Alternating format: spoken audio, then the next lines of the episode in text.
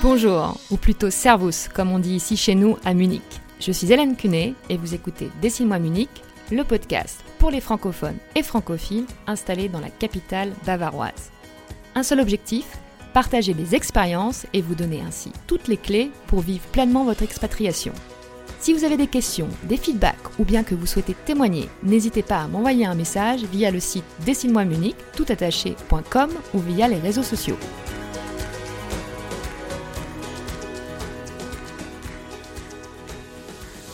Aujourd'hui, vous allez écouter un podcast un peu particulier.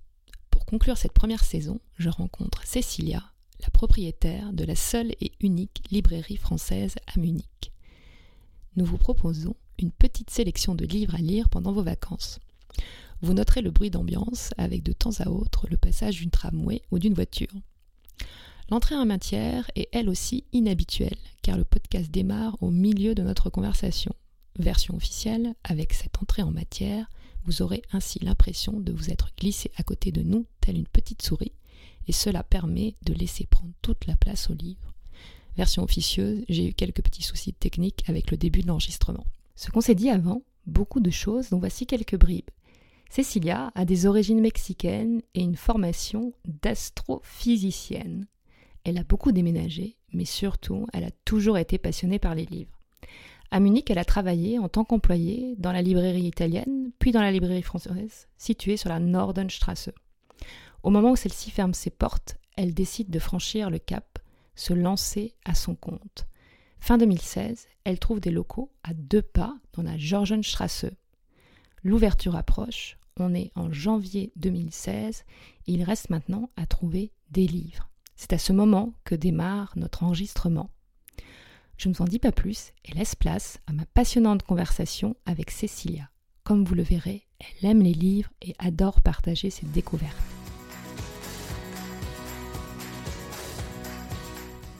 Il y a eu des libraires euh, formidables qui m'ont donné un coup de main en disant on t'envoie une petite boîte, il faut que moi tu aies une dizaine de livres.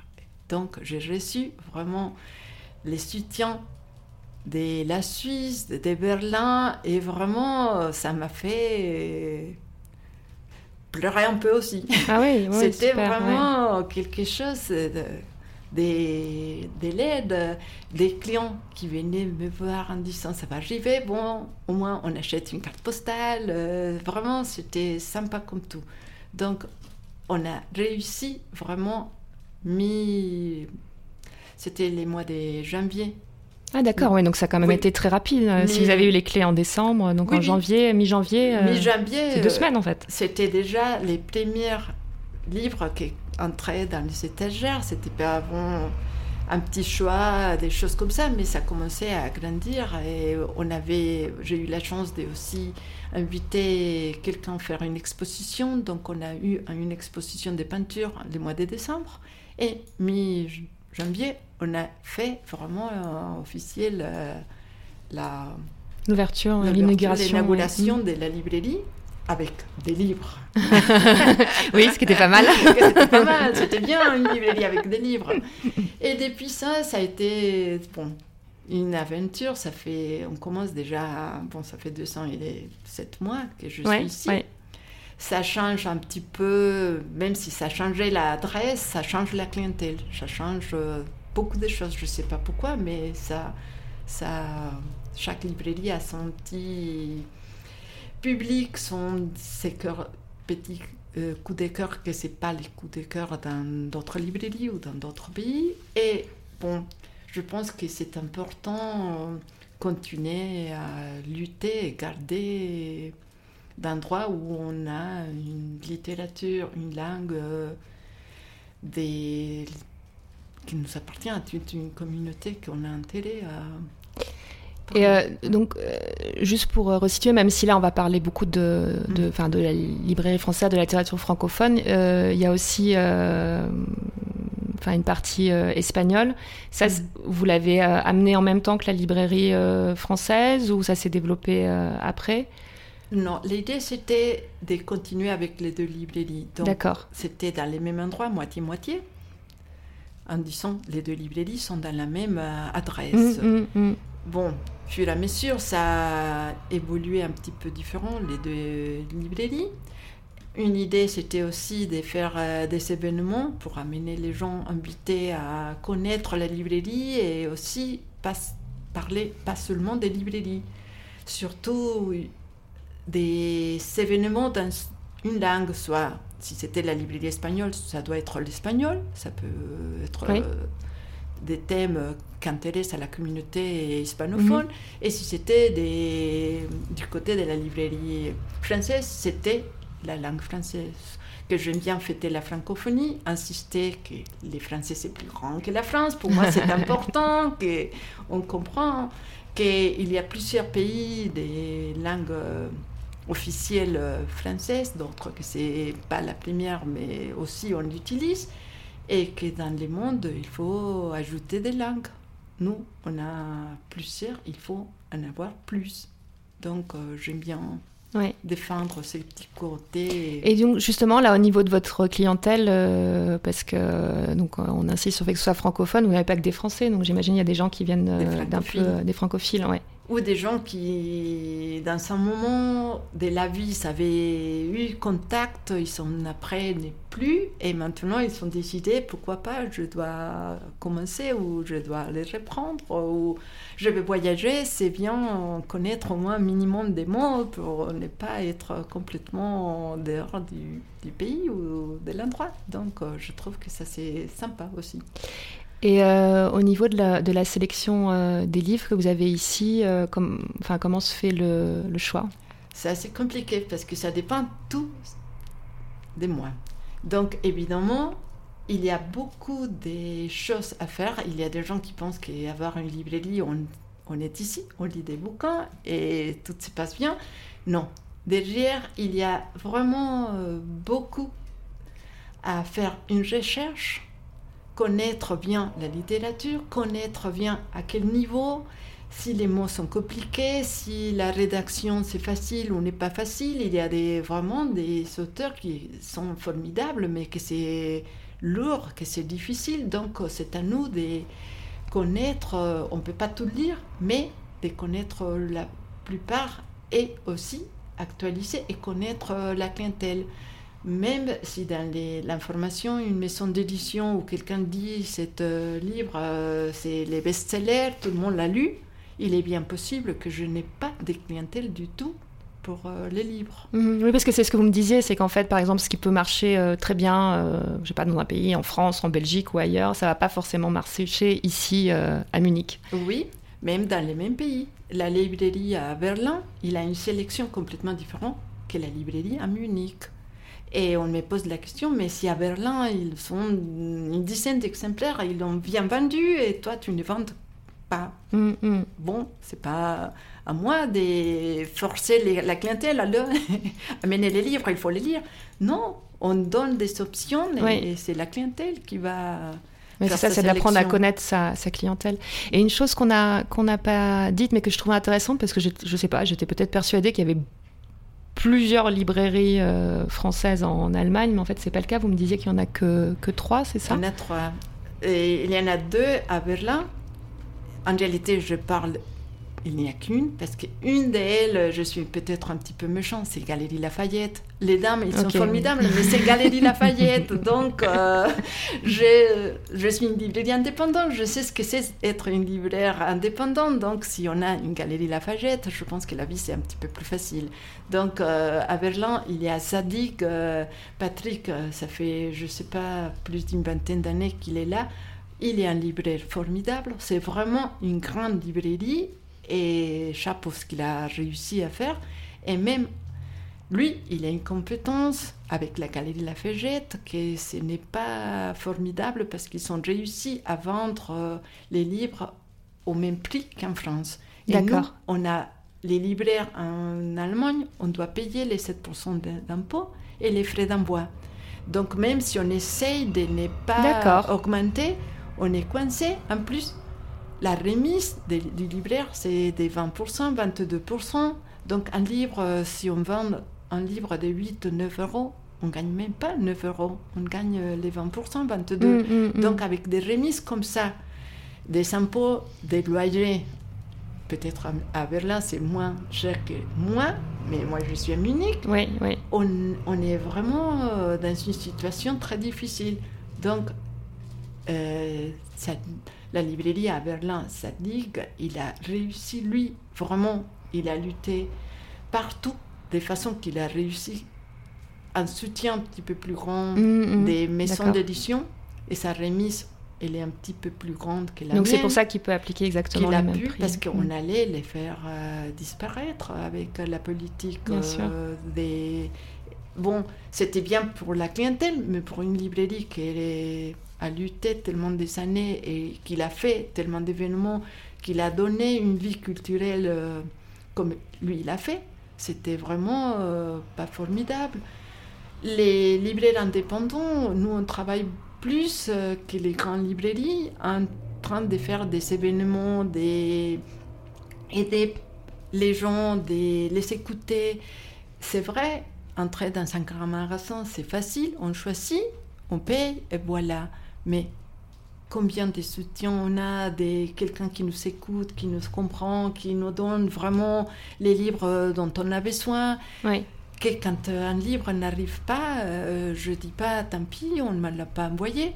J'ai même euh, des moments que je suis en train de, je sais pas si pleurer ou râler quand je suis avec les fournisseurs. Ah, je suis désolée, on l'a oublié. On a oublié quoi? Je parle des choses que j'ai besoin pour des gens que je comprends, mm, mm. où ils vont entrer à l'école, où c'était les cadeaux d'anniversaire de quelqu'un. Je ne peux pas dire à ma clientèle, ah, je suis désolée je l'ai pas. J'avais promis, il n'arrive pas. Moi, ça me fait mal au cœur, vraiment. Oui, j'imagine. Tout ce que je dois faire de temps en temps pour amener un livre, ça, je ne raconte pas à la clientèle parce qu'ils vont dire. Oui, et puis quand on voit en fait le prix, euh, le prix d'un livre et tout, c'est un travail énorme et qui n'est pas forcément euh, récompensé. Mais, c'est pour ça que, même au niveau des prix, il n'y a pas une énorme différence euh, quand même par rapport au prix français. Donc c'est légèrement plus cher. Mais bon, après, s'il faut aller en France chercher le livre, le ramener, etc. Donc je dis quand il y a, parce qu'ils vont tout le temps, on a des gens très gentils et des gens qui. Mm, mm. Je dis, bon, si vous voulez que je descende mes prix, amenez plus de clientèle. Ouais, Plus de livres j'amène, ça me coûte moins. Mm, une boîte avec 7 euh, kilos, ça coûte la même chose qu'une boîte avec 10. Évidemment, si j'amène une trentaine de kilos, ça coûte beaucoup moins cher que 7 kilos. Donc, je peux vraiment euh, offrir euh, plus, mais évidemment, il faut m'aider à payer les factures parce que, bon, chaque boîte, euh, c'est des factures que je dois payer. Et les livres, il est bien possible que va rester chez moi 300, 4 ans, 5 ans dans mon, mon étagère. C'est important qu'il soit là mais j'ai dû payer la facture. Vous avez avancé l'argent, oui. Mm. Non, puis le, le, gros avantage qui est à venir ici, euh, donc euh, moi j'en ai fait l'expérience euh, là aujourd'hui, mais c'est comme ça qu'on a eu un premier contact de, façon indirecte, c'est via mon mari et les livres que je vous ai recommandés à chaque fois, j'ai beaucoup apprécié. C'est des choses vers lesquels je serais peut-être pas allée euh, comme ça. Et moi, ça m'a rappelé des souvenirs d'enfance où, euh, quand j'étais plus petite, on avait un libraire de quartier et ma mère euh, m'emmenait là. Je devais dire, parce que je lisais beaucoup ce que j'avais envie de lire et je repartais avec une dizaine de livres pour tout, pour tout l'été et puis qui avaient été recommandés par cette personne et qui connaissait exactement tous les livres, mes goûts aussi et qui s'accompagnait. Et ça, on l'a pas quand on commande sur Amazon ou, ou, ou ailleurs. Donc c'est l'avantage aussi. Oui. Et bon, aussi parce qu'on parle tout le temps, quand on me dit j'achète euh, en Internet, la plupart c'est Amazon. Je dis, bon, dans le monde, il faut avoir des options, mais aussi, il faut être conscient à qui on soutient. Donc, il faut regarder ce qu'il y a derrière où on achète, si on est vraiment prêt à soutenir, qu'est-ce qu'il y a derrière. Mm, mm. Dans le monde, euh, bon, il y a des moments qu'il faut, on râle en disant on veut un monde écologique, plus faire des choses comme ça, mais la plupart des, gens ne sont pas prêts à lutter pour ça. Ça mm, coûte mm. plus cher faire des choses bien que les faire mal. Oui, oui, souvent. C'est plus difficile être faire n'est pas les être. Donc je dis, ici, dans la librairie, je ne peux pas dire qu'il y a de l'exploitation parce qu'il n'y a que moi. vous vous auto-exploitez. Mais c'est vrai qu'il y a des moments que je fais des gaffes ou que je suis complètement épuisée. Et ça m'est arrivé que j'étais pas très gentille une fois Mm, avec mm. quelqu'un par téléphone. Elle avait tout à fait raison quand elle m'a dit c'est la première fois qu'on n'est pas assez sympa. Donc oui, euh, peut-être l'idée euh, aujourd'hui, c'était euh, de présenter quelques ouvrages Oui. qui peuvent être, comme là on est en pleine période de vacances, qui pourraient convenir à, à différentes personnes. Et puis on, on brosse super large. On- je sais pas, on peut peut-être commencer par les romans et puis après on finit par les, par les tout petits. Enfin, je, je vous laisse faire comme vous voulez, puis on verra là où on arrive. D'accord, attends. J'ai besoin de toucher les livres. Ouais. Bon, comme je disais, euh, moi j'aime bien euh, aussi faire connaître euh, la littérature des plusieurs pays francophones. Donc euh, il y a des moments où j'essaye, et j'ai fait vraiment une, une recherche dans les pays africains ou les pays de l'autre continent.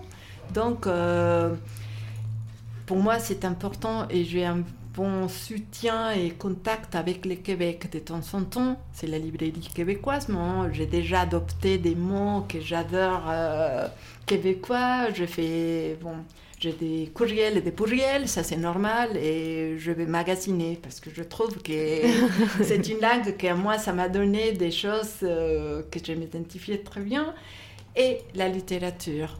Les- J'ai eu de la chance de, de trouver un contact avec des associations québécoises qui m'ont envoyé un stagiaire de Québec et de temps en temps j'ai des stagiaires québécois ici. Donc euh, on échange des, des littératures, bon, des idées, mais il y a des auteurs que j'ai bien aimés et que c'est devenu euh, presque un, je peux dire un best-seller. Oui. Mais best-seller, c'est pas vraiment des best-sellers, mais bon, on vient ici. Et cette petite livre de Jocelyne Saucier, Il pleuvait des oiseaux. Vraiment, c'est un livre euh, que je peux recommander vraiment pour euh, une lecture été. C'est une photographe euh, qui a décidé de se renseigner sur un grand, une catastrophe euh, au Canada où il y a vraiment les feux, il a détruit des villages et il cherche les, les gens qui sont encore vivants, qui maintenant doivent en avoir plus de 81 pour euh, la documentation. Et il trouve vraiment, euh, surtout deux qui habitent euh, à la fin de la forêt, qui sont décidés, c'est isolé et c'est vraiment un roman pour moi avec un pas seulement des mots un petit peu plus sympas, différents de la Mhm. littérature française, mais aussi une description des, des villes et de la forêt un petit peu différent. Et Oui, parce que ça se passe au, au Canada. ouais. Oui, Mm. c'est Canada et c'est l'amitié, ça, la, une ode à la vie ou à mourir, euh, vraiment très très sympa. Donc ça c'est un livre que j'adore, je trouve qu'il faut les connaître. Ok, super. Bah, je mettrai de toute façon à chaque fois, je fais une, euh, un petit résumé sur le, le site et je, je mettrai les, les références pour qu'on puisse venir vous les, vous les demander ici. Dans les nouveautés, un livre que moi ça m'a touché vraiment parce que ça, quand on finit de lire, on dit waouh, ça nous laisse un- quelque chose dans le cœur, un bonheur. D'accord. C'était, c'est celui des Delphine de Vigan, des gratitudes. C'est l'importance de dire merci. Ça nous laisse vraiment réfléchir, même si on peut penser que c'est un livre euh, un petit peu que ça peut toucher des choses qu'on ne peut pas parler. C'est une dame euh, qui ne maîtrise plus euh, les langues, elle ne peut plus être toute seule parce qu'elle a déjà 90 ans. Il faut aller dans une maison de retraite mais elle a dans son cœur qu'elle n'a pas dit merci à une famille qui l'a aidée. Elle a, avec cet âge, on peut comprendre que c'était la guerre. Donc euh, c'est sympa, même il y a des clients qui me disent oui, mais la dame elle est déjà assez euh, âgée ou elle a une maman dans la même situation. La- les romans, il n'est pas vraiment triste, c'est au contraire. On comprend vraiment l'amitié et qu'il ne faut pas laisser les choses dans l'air. Dans un moment, il faut reconnaître et dire merci. Mmh, Donc c'est un roman qui, moi, ça m'a laissé, comme je dis à la fin, je me suis dit, waouh, c'est joli, un bonheur. Moi, je connais euh, de Delphine de Vigan, le... enfin, celui qui est plus ou moins autobiographique sur sa mère. J'ai plus en tête ce que. Ce la maman, qu'elle était. Oui, et euh, magnifique livre aussi. À, la mm. nuit, que c'est fort c'est intéressant parce qu'en plus, elle parle de... qu'il n'y a pas qu'une vérité, c'est chacun vit sa sœur et elles ont vécu les mêmes moments, la même chose, et c'est deux vies, oui, pas deux, choses différentes. Et que c'était fort, vraiment. Oui, non, il est très fort celui-là. Mais... Euh, celui-là, je l'ai bien aimé. Et euh, je peux, avant de avant de sauter à la littérature que moi, bon, il y a des choses que ça se lit facile, qu'on se plonge, on ne peut pas arrêter. Mm, mm. C'est bon, Joël Dicker. Son premier roman, qui maintenant, il y a des gens qui ça. C'est important de dire que c'est déjà dans les grands écrans, que c'était, on a fait un film. C'est la vérité sur euh, l'affaire Harry Quebert. Celui-là, je l'ai bien aimé, mais les derniers qu'il est devenu aussi en poche, c'est la disparition de Stéphanie Mayer. Les gens qui ont déjà lu les premiers, ils connaissent que c'est euh, vraiment un roman que quand on pense qu'on a trouvé la solution et qu'on a compris quelque chose, il y a quelque chose que ça nous remet euh, au début on ne comprend pas. Donc dans les premiers, c'était l'écrivain qui ne peut plus continue à écrire. Il est à la page blanche, il va chercher son prof et il trouve qu'on pense qu'il a tué quelqu'un, une fille, et il veut l'aider. Et c'est vraiment, même si c'est, je ne sais pas combien de pages, mais il est à 800, 900. mais ça se lit vite. ça, se lit vite et il est plonge, on se plonge dans la histoire. 850. Et, c'est, c'est vraiment formidable. Bon. Après, il a fait d'autres livres, mhm. mais La disparition de Stéphanie Mayer et ça commence aussi, c'est un policiste qui va à la retraite, tandis qu'il a, il était le meilleur, qu'il est 100%. Mhm. il a bien réussi sa carrière. Il a bien réussi sa carrière, c'est les 100%. Et la journaliste s'approche, il dit, écoutez, vous n'êtes pas 100%, vous êtes 99%. et il pense que, bon, la dame, elle veut se faire intéressante, c'est pas... Il a dit, il y avait quelque chose que vous l'avez devant vous et vous ne l'avez pas vu. Ça intrigue un petit peu, mais il ne fait pas tellement attention, mais il décide euh, qu'il faut qu'elle parle, qu'elle montre c'était quoi, qu'elle n'a pas, ou de quoi elle parle. Bah, ça plante une petite graine quoi, dans, sa, dans sa tête. Mais la journaliste, elle disparaît.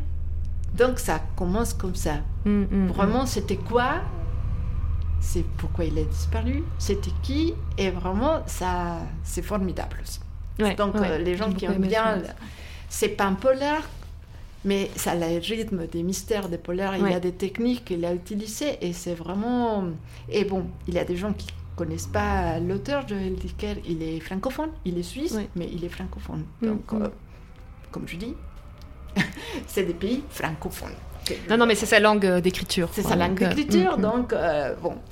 Et quoi est-ce qu'on peut faire Bon, un classique. oui.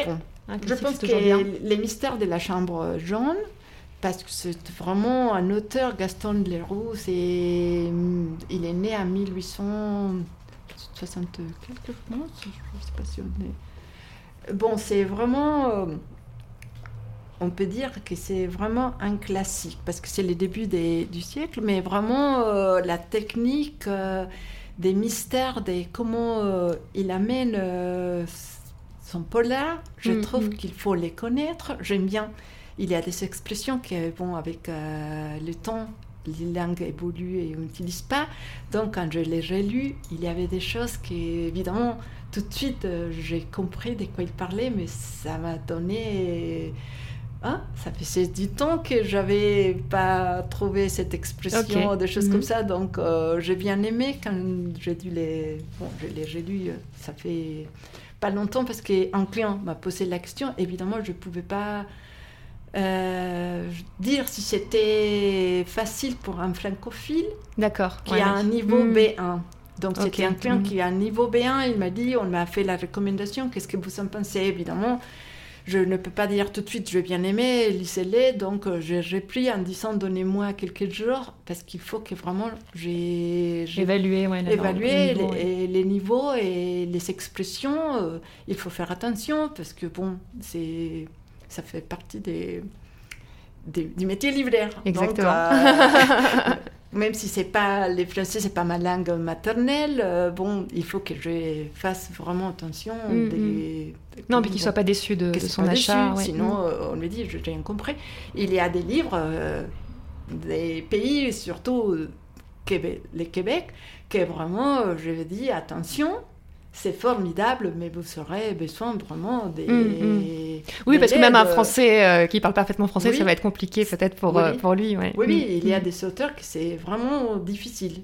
il y a ou bon, c'est plus subtil. Euh, les Belges, mais il y a des expressions très belges mm. aussi. Qu'on, je marque qu'il y a des auteurs ou qui sont vécus à Bruxelles ou qu'ils étaient des Belges, mais c'est plus facile. Mais c'est vrai qu'il faut faire attention. Donc, j'ai bien aimé. Donc maintenant, je pense que on fait la transition ouais, sur les euh, sur la, la, jeunesse, enfin les adolescents. Et en plus, vous me disiez là, il y avait un livre où en fait ça peut être lu euh, par des ados, mais aussi par euh, par des adultes. Oui. Maintenant, ça commence euh, à avoir euh, une euh, culture des. Comment dire Des. C'est pas tout à fait des. Ou dans les genres polaires ou des choses un petit peu. des thèmes des politiques, des migrations, des guerres, que ça a donné une littérature adolescent, jeunesse, que ça peut bien être lu pour des adultes. Je pense qu'on perçoit des choses différentes quand on a un certain âge, mais que vraiment euh, ça fait un plaisir parce que même si c'est de la fantaisie, qu'on est qu'on soit déjà assez âgé, ça ne veut pas dire qu'on n'a pas de la fantaisie. La fantaisie, c'est extraordinaire. Je pense que c'est quelque chose qui n'a pas de frontières et n'a pas d'âge. Mhm. On aime bien se plonger, mais on aime bien aussi être un petit peu critique euh, sur la société, sur euh, les concepts des discriminations. Donc euh, la littérature francophone, surtout dans les moments français, commence à toucher des thèmes que je pense que c'est important pour la situation euh, politique euh, et des migrations, où c'est présent la discrimination, le racisme, la guerre. et je trouve que c'est très intéressant la façon que les auteurs présentent euh, ou autrices présentent les romans à la jeunesse et ça donne une sensibilité d'essayer de comprendre qui sont les gens qui habitent à côté de nous. On est dans des pays mélangés, on n'a pas déjà ce secteur qu'on a qui, qui des gens qui viennent d'une famille d'une nationalité. Donc il faut aussi sensibiliser et comprendre qu'on est dans un pays avec euh, des problèmes et des cultures différentes.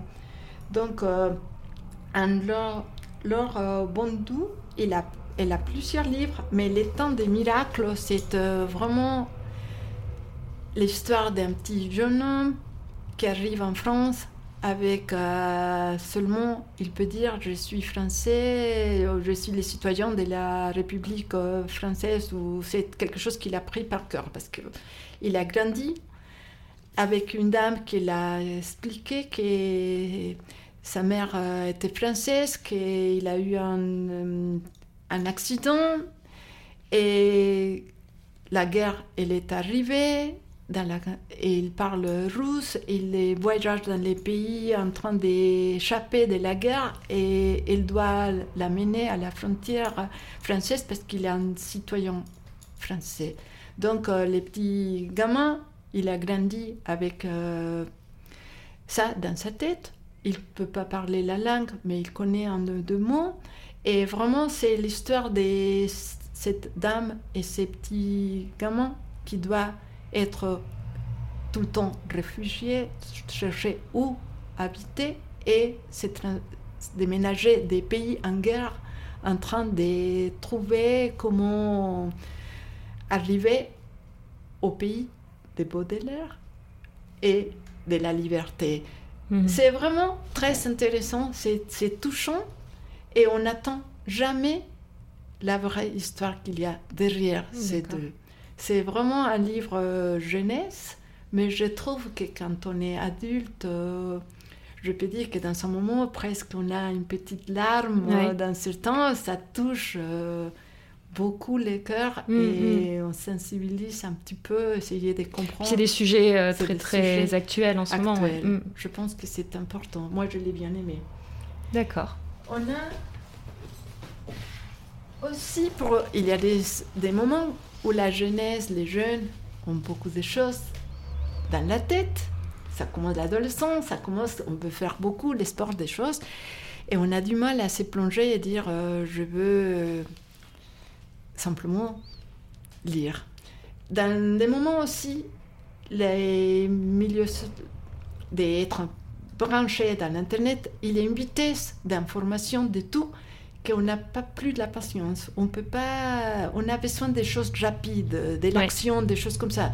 Donc il y a des moments que quand euh, les enfants arrêtent un petit peu la lecture, il faut essayer de trouver des livres où il y a plus d'action, même si c'est des traductions ou des choses qu'on pense que bon, et c'est pas tellement intéressant, au moins qu'ils trouvent qu'il y a quelque chose euh, dans la lecture. Oui, d'avoir déjà le, le plaisir quand même hein, de lire, enfin, ou au moins de lire. quoi.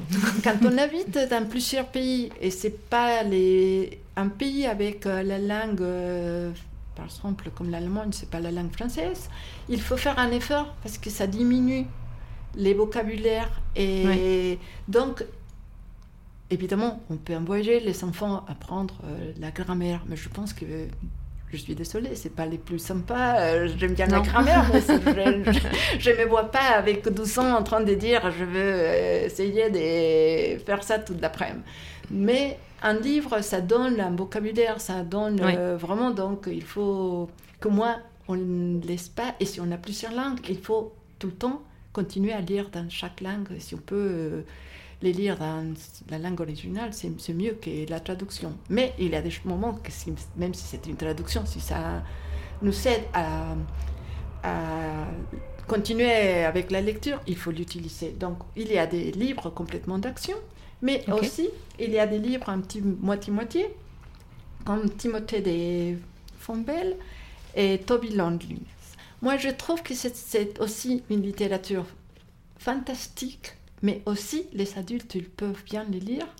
C'est une famille qui doit s'échapper parce que le papa, il est un savant et il, a, il connaît un secret. Il s'habite dans un arbre, c'est des complètement millimétriques. Mais c'est quoi les secrets et pourquoi c'est dangereux ou qui a intérêt à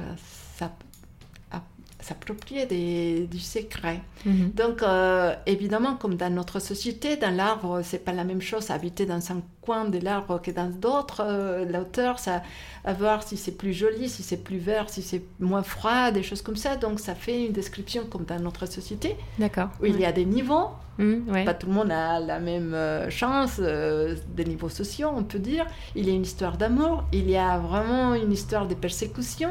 Donc, euh, ça, les adolescents peuvent se plonger vraiment dans ce- D'accord. ces histoires. Et je trouve que les adultes aussi, ils peuvent partager.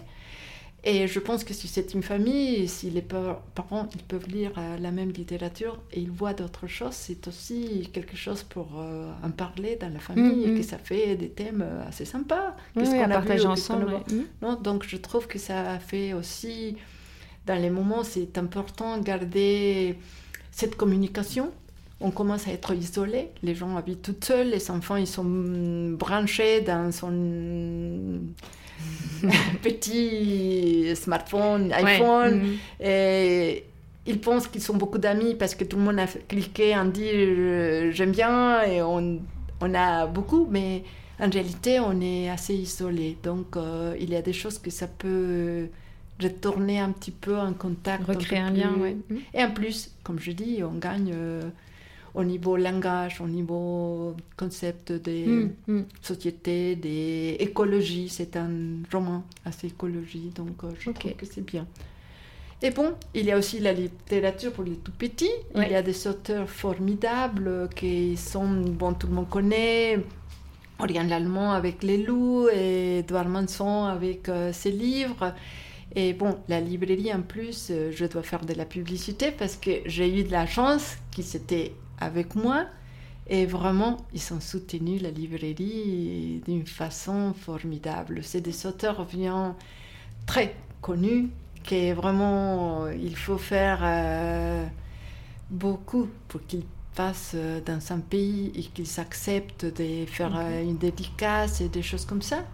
Et qu'il faut payer ses honoraires. Et vraiment, ils ont été solidaires avec euh, la librairie. Ils ont passé son temps, ils m'ont offert son temps et son. Bon, tout. Son humeur, son. Voilà. Ok, super. Et je trouve que ça nous a laissé vraiment des moments formidables. Et vous avez un livre en particulier justement à nous, à nous recommander ou... Bon, j'avais Ouais. un que ça m'a fait vraiment rigoler. Bon, les loups, je ne dois pas parler parce que tous les enfants connaissent les loups et les Mhm. loups, c'est sympa. Je, simplement, je fais aussi, si vous venez à la librairie, vous allez voir que les loups de la librairie, il est bavarois. Il a son lait de rosé. C'est unique. Mais bon. Et je bien aimé Roule ma poule. Vraiment, c'est le dernier d'Edouard Manson où il joue beaucoup avec les mots poule, boule, roule.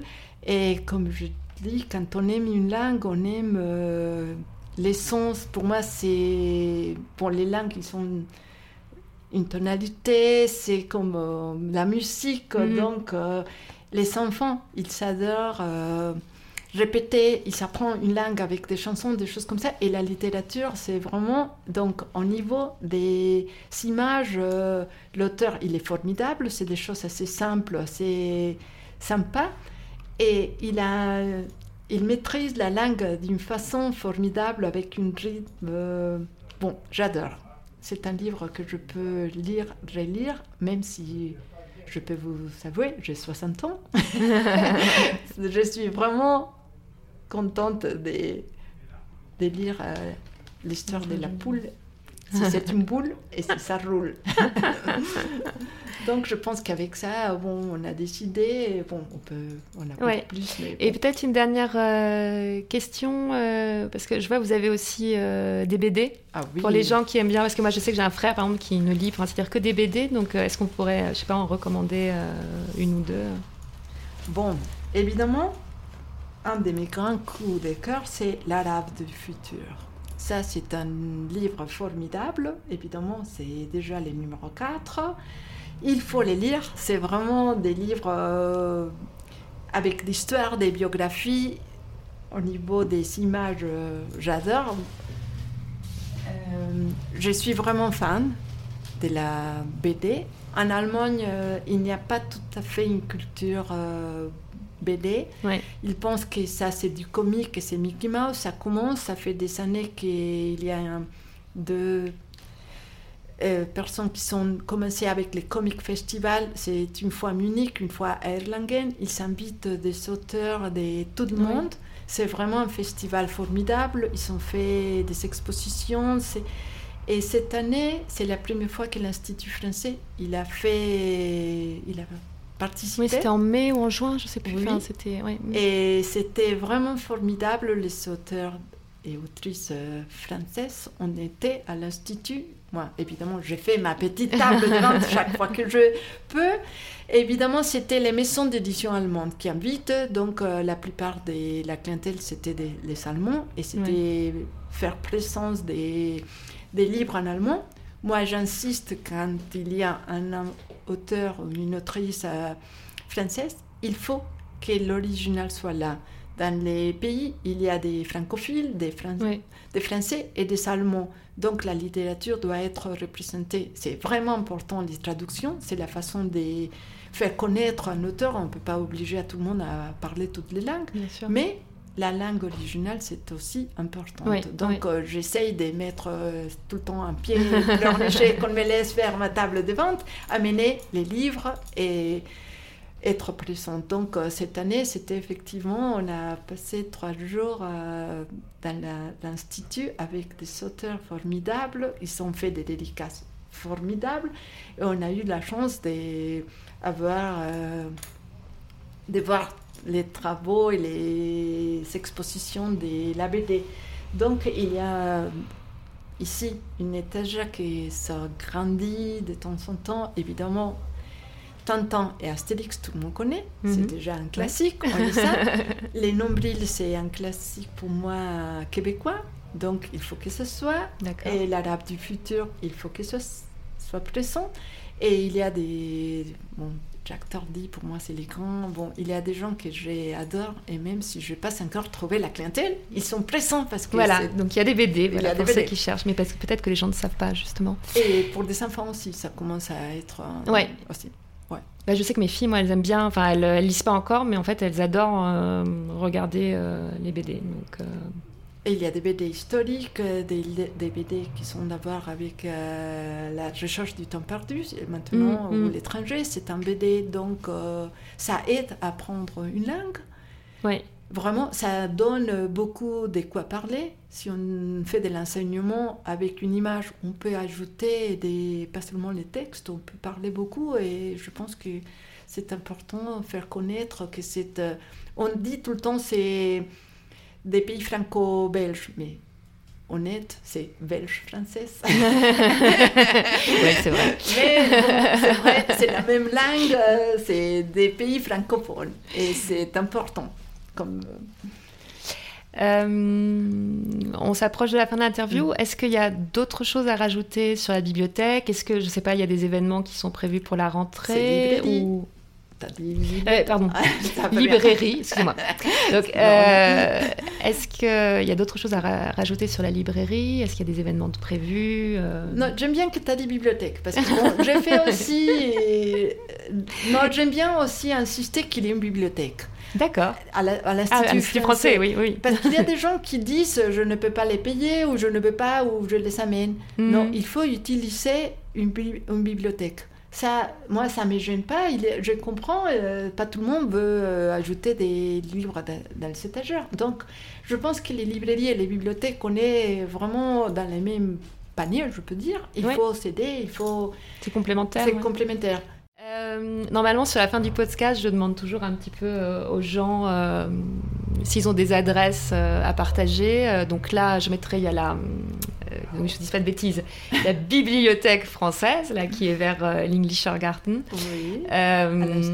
Est-ce que vous pouvez, je sais pas, nous recommander autre chose Peut-être un, un- un café où vous aimez bien lire euh, un livre ou un parc ou quelque chose euh, Plutôt qu'un endroit, Oui Parce que bon, comme je t'avais dit un petit peu au début, je suis un petit peu sensible des pourquoi euh, on est à Munich ou des choses Oui. comme ça. Je trouve que dans chaque endroit où on habite, il y a des choses très typiques que- qu'il faut en profiter.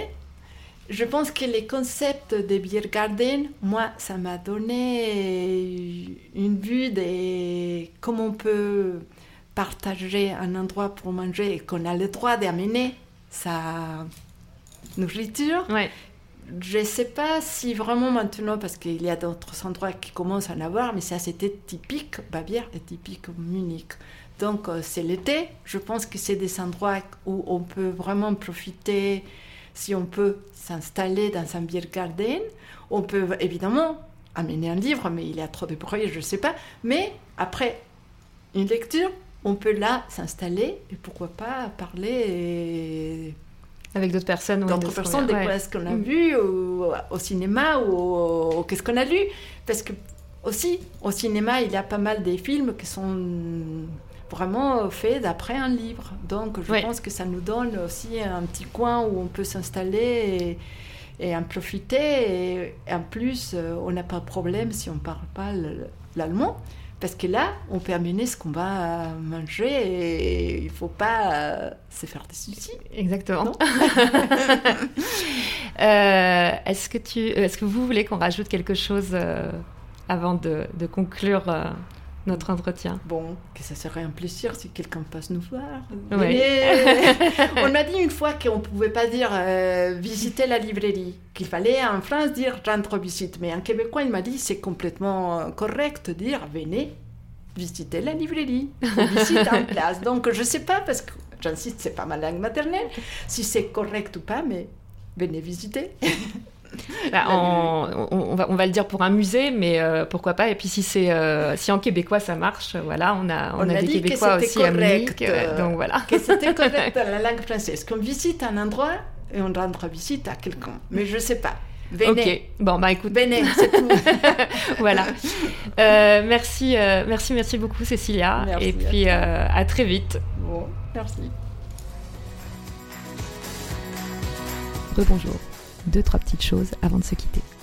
Tout d'abord, j'espère que vous avez apprécié cet épisode et fait le plein d'idées pour vos prochaines lectures. Pour soutenir Cécilia et la librairie française, vous savez ce qu'il vous reste à faire. L'adresse Georgenstrasse 43. Vous retrouverez toutes les infos et toutes les notes de l'épisode, comme d'habitude, sur le site dessine-moi Munich toutattaché.com. Pour me soutenir et contribuer à l'existence de ce podcast, une seule chose à faire. Rendez-vous sur Apple Podcasts et laissez-moi un message avec 5 belles étoiles. Vous serez mon héros. Je vous retrouve fin août pour une nouvelle saison. En attendant, n'hésitez pas à m'envoyer un mail avec vos suggestions de contenu ou d'invités pour la rentrée. Ça me fera vraiment très plaisir. Je vous souhaite pour finir de merveilleuses vacances avec de belles lectures, des moments inoubliables en famille, entre amis et ou dans de nouvelles contrées profitez de chaque moment et revenez en pleine forme et plein d'idées. À très vite pour un prochain épisode.